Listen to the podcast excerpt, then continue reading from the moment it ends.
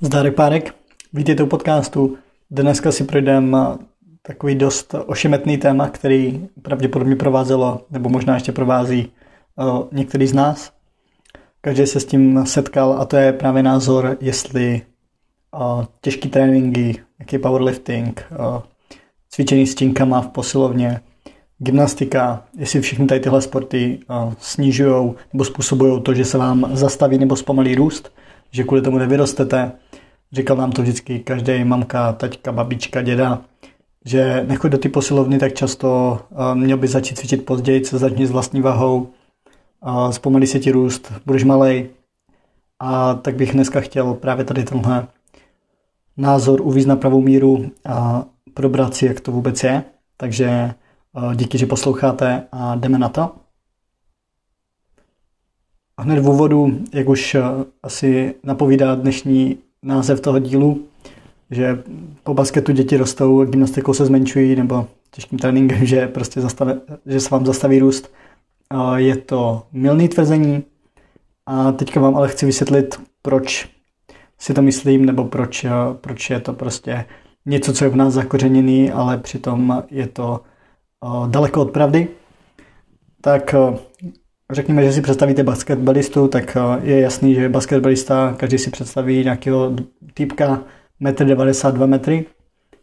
Chápete, normální i skokan do výšky, představíte si člověka, který bude prostě vysoký, protože ten sport je, v tom sportu jsou zvýhodnění lidi, kteří jsou vyšší. To je to nejjednodušší rozdělení, proč si lidi myslí, že když hrajete basket, když hrajete volejbal, když hrajete, uh, já nevím co, když skáčete do výšky, takže prostě musíte být velcí. Naproti tomu představte si typického gymnastu, je to malý kluk, nabitý, osvalený, ale malý. Představte si typického kulturistu, je malý, typický powerlifting, powerlifter, tam už nemusí být úplně malý, ale většinou jsou to taky jako lidi menšího vzrůstu. A právě tady to, že ty lidi se na to propozičně hodí, propozičně, proporcionálně, chápete, že ty lidi svou stavbou těla se hodí k určitému sportu. Určitý typ lidí se uč, hodí na určitý sporty a obráceně. Jo? Těžko budete hledat gymnastu, který má 2 metry, protože hold jediný, co by mohl asi cvičit, je kůň a akroba, i když i na té akrobě by nezískal takovou rychlost, trvalo by mu, jakýkoliv obrat by byl, trval díl, byl by pomalejší. Na kruhách, skrz páky, to by nešlo, prostě dvoumetrový člověk vám nezacvičí na kruhách sestavu jako člověk, co má 1,60 m. A když to vezmu ještě teda jako pomyslně, kdyby měli oba dostatečně spevněný šlachy a to tělo by na to bylo připravené, tak prostě už jenom ty páky, když si srovnáte, tak je to blbost, aby dvoumetrový člověk zvládl uh, zacvičit to, co menší člověk. Na druhou stranu malý člověk vám těžko bude zavěš, uh, vám těžko zavěsí na koš, protože uh, ta výška mu tam chybí. Uh, I kdyby měl extrémní odraz, tak uh, nevím, jestli vůbec lze člověk, co má třeba 1,50 m, aby mohl zavěsit asi si to nemyslím, protože by musel mít extrémní výskok, zhruba tak metr do vzduchu, ještě víc. A, takže ten vertikální výskok by byl fakt hustý.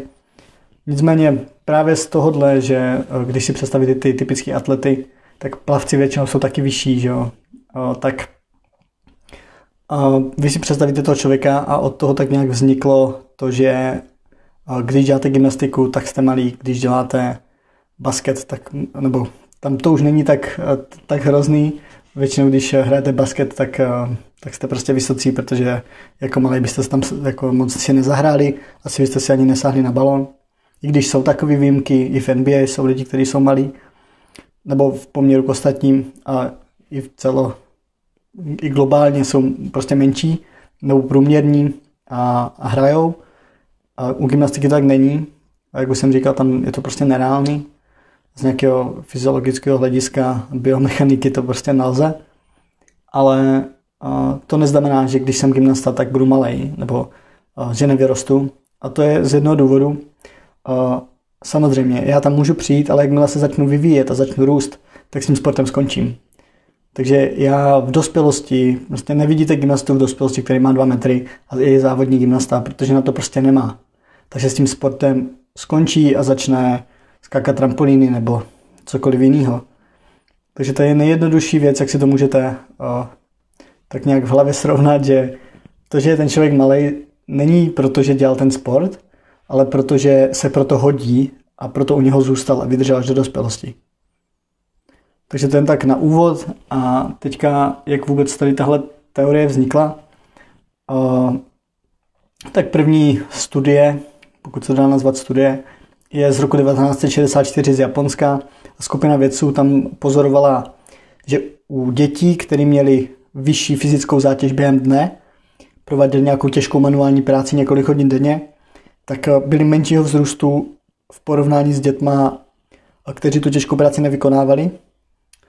A z toho tak nějak vzniklo to, že pokud děláte těžkou práci, zvedáte těžký břemena, přenášíte je a tak dál, takže nevyrostete, že se vám sníží růst. Jo, když děláte teda těžkou práci, nějaký heavy lifting, tak prostě nedorostete do takové výšky. Jenže problém tady té studie byl, že v té době se rozhodně ještě nějak neřešila extra strava a pravděpodobně tady tyhle, tady tyhle jedinci, ty děti, nevyrostly z toho důvodu, že to tělo prostě nemělo dostatek živin a radši teda ta energie šla do těch do té síly a do toho, aby byli schopni vykonávat tu práci na úkor té výšky. Takže možná, kdyby se jim dodávalo správných živin, tak i přesto, že by dělali tady, ty, tady tuhle těžkou manuální práci, tak by dorostly stejné výšky jako ty ostatní děti. Tahle studie pak byla v dalších studiích, v dalších letech vyvrácena a vlastně všechny ty mýty o tom, že se vám zastaví růst, pokud zvedáte zátěž, pokud zvedáte činky nebo cokoliv těžkého, takže se vám zastaví růst. Je to blbost, ale uh, pojďme se podívat na to, z jakých uh, teorií to vychází. Tak za prvý existuje obava, že vzpírání, teď se budeme bavit třeba o vzpírání, způsobuje předčasné spojení růstových plotének v kostech u, u, u dětí a to právě následně zabezdějí jejich růst. Celkově je ta obava právě o těch růstových platinkách, že se vám nějakým způsobem poškodí a přestanou, přestane teda vám ta kost růst do délky. A další obava je ta, že vzpírání může nějakým způsobem zlomit tady ty růstové platinky, takže buď poškodit, nebo že vám nějak se spojí, nebo že, že se prostě, že se poškodí a tím pádem právě se vám zase zarazí růst tady tímhle způsobem. Ta růstová plotenka, někdy se jim taky říká růstová chrupavka nebo epifyza, epifizární plotenka, tuším.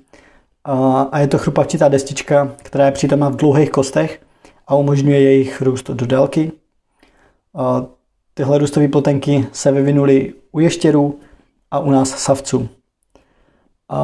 Co se ale týká nějakého zatěžování, který by měl negativní vliv na právě růst epifýzy, což je na konci těch dlouhých kostí, že už by, nám, že už by se nám neprodloužily, tak eh, v roce 2009 britská studie zkoumala různé sporty a jejich dopad na růst a došlo tam celkově k 0% důkazu, že silový trénink má vliv na růst.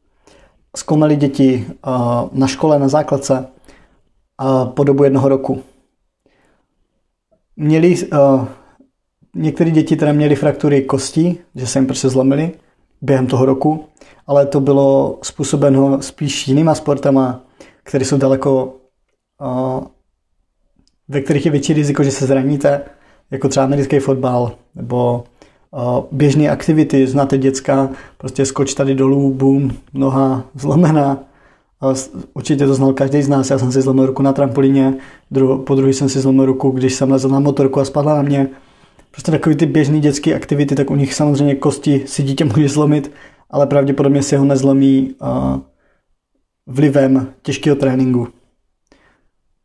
Co se pak týká prepuberty, tak tam není žádný důkaz o tom, že to snižuje nebo zastavuje růst. Takže um, naopak se spíš ukazují benefity toho, když uh, začnete uh, cvičit správně v, uh, jako děti, Neříkám, že teďka musíte v pěti letech prostě naložit dětskou stovku na dřep. To v žádném případě neberte mě jako úplně, úplně za slovo, ale spíš se pojďme teďka pobavit o tom, co, jak z toho může to dítě benefitovat. Tak jako první benefit neuromuskulární koordinace. Pokud vykonáváte sport, tak těžký trénink má přesah i do ostatních sportů, protože vám to umožňuje rychlejší aktivaci motorických jednotek. O motorických jednotkách už jsem se bavil ve fyziologii, takže kdo neslyšel, můžete si pustit reakce metabolismu na zátěž a pak různé adaptace. Myslím, že jsem to tam docela dobře vysvětlil. Mají menší riziko zranění, protože to tělo je na to připravený, na zátěž. Je tam samozřejmě nárůst síly, pokud děláte silový trénink. Zvýší se svalová síla, to jsem tedy říkal, zvýší se hustota kostních minerálů, zpevňují se kosti, zvýší se kardiorespirační zdatnost, zlepší se vám i profil krvetvorby a dokonce se zlepší i samozřejmě složení těla, poměr svaloviny a tuku. Další výhody, sníží se krevní tlak, pokud jste hypertenzní, zvýší se odolnost vůči zranění, právě spevní se vám kosti, spevní se vám šlachy, klouby, všechno to drží. Zvýší se vám psychosociální pohoda, je většinou lidi, co znáte to, jdete do posilky, cítíte se potom líp. Už uh, jsem to taky říkal, jednak se nám právě uvolňují hormony, které nám uh, jako ten dobrý pocit navozují, ale zároveň uh, když zvedáte, tak jste většinou vyklidněnější, je, vám jako dobře. Další věc, zlepší se vám postoj i k celoživotnímu sportování. Pokud jste sportovali v, v brzkém věku, tak pravděpodobně, nebo od malička, tak pravděpodobně si to nesete. Tohle se netýká jenom samozřejmě silového sportu, tohle je jakýkoliv sport. Když začnete v mládí, tak uh, málo kdo končí v ještě třeba před 18 a už se ne, nezačne, už nikdy nesportuje. Většinou, pokud jste sportovci od malička, v rodině jsou sportovci, tak sportujete celý život, stejně jako vaši rodiče. Takže to bylo k tomu, jak nás ovlivňuje silový trénink. A teďka bychom se mohli podívat na to, kdy začít, protože tohle je taky hodně neurčitá otázka nebo hodně špatně zodpovězená většinou. A kdy začít? z těch článků a studií, co jsem procházel, tak je, se to trošičku liší. Uvádí se jeden, mezi 11. a 17. rokem, že je dobrý začít kvůli jako hormonům, kvůli testosteronu a kvůli schopnosti regenerace. To byla jedna, tuším studie, ale další, v dalších jsem se pak dočet, že by to nemělo být před sedmým, sedmým rokem života. A mezi nějakým sedmým, osmým rokem se může začít. Ale teď samozřejmě nesmíte si to představit, že v 8 letech nebo v 7 letém děcku dáte do ruky osu a prostě zasnečuj tady. Jo? Takže začíná se s velmi lehkou váhou a dbá se hlavně na tu techniku. Takže 7-8 rok, pokud to dítě je schopno ten cvik pochopit a je schopno ho províst ve správném provedení. Takže důraz je tam na techniku, Obecně, kdy se začíná, tak, nebo kdyby se mělo začínat nejdřív, tak je v období prepuberty, což je nějaká, nějaký období mezi 8 a 13 rokem. Průměr je nějakých 11, takže zhruba v 11 letech to dítě můžete začít zatěžovat lehčíma váhama. Fakt bych nezačínal, jako přirozeně je kravina, abyste prostě poslali děcko v 11 letech do posilky a prostě naložili mu tam na maximálku. Jo. To jako nevím, jak byste z toho pak chtěli benefitovat, nebo co by mu to mělo přinést, ale to už je jenom z logiky věcí, jako fakt blbost. Teď jak začít, větší podle mě, proč s tím byl takový problém, nebo je s tím pořád takový poprask, že se vám zastaví růst, když zvedáte nějakou váhu v brzkém věku, tak je to hlavně z toho důvodu, že nikdo si nechce lajznout, to, že prostě vaše osmiletý dítě bude, ještě když je to třeba holka, bude chodit do posilky a bude tam eh, dělat nějaké spěračky, cvi, spěračské cvičení, nebo bude prostě dělat trojboj silový. Je to z toho důvodu, že lidi se bojí právě na to, aby se to dítě nezranilo, což se může stát právě když to dítě eh, cvičí samo, nebo když cvičí špatně, když tomu nerozumíte a chodí to dítě cvičit s váma, tak se tam může spíš ublížit, než by z toho mělo nějaký užitek.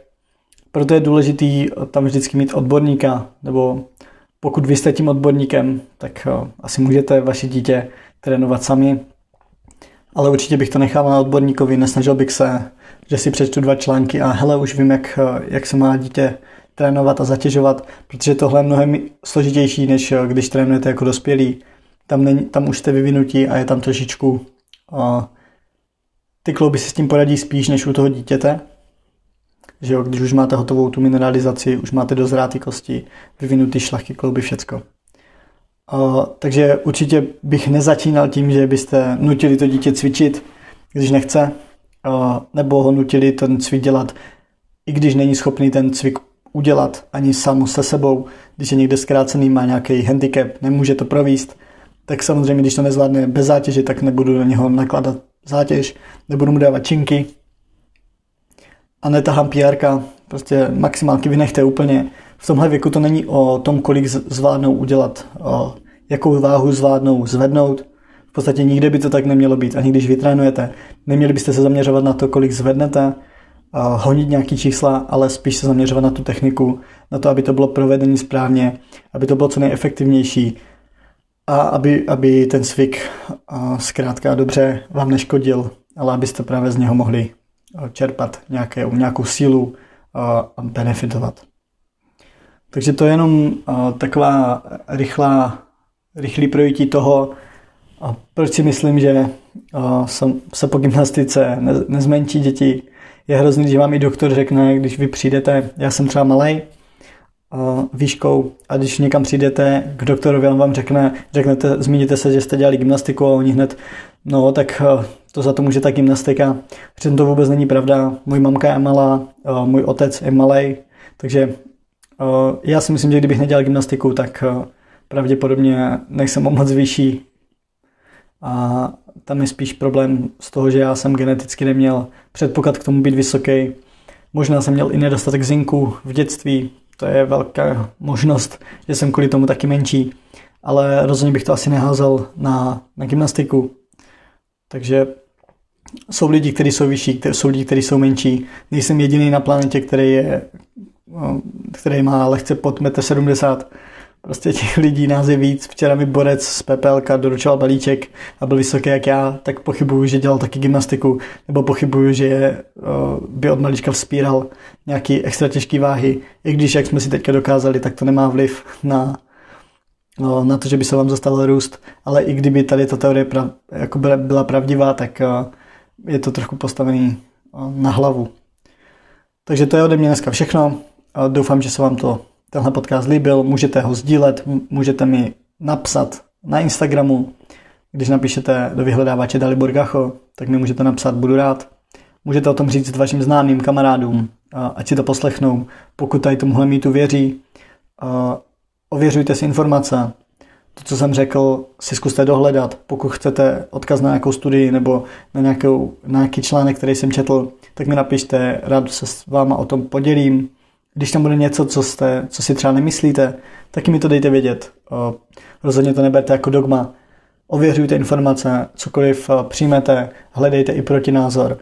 Snažte se kriticky myslet a udělat si vlastní názor, protože každý se může mýlit a je to dneska těch informací tolik, že na každou pravdu najdete tři lži a, a obráceně, takže je potřeba se trošku nad tím zamyslet i hlavou a to by asi stačilo. Takže ještě jednou díky, že posloucháte a uvidíme se, respektive uslyšíme se u dalšího dílu. Mějte se a čau čau.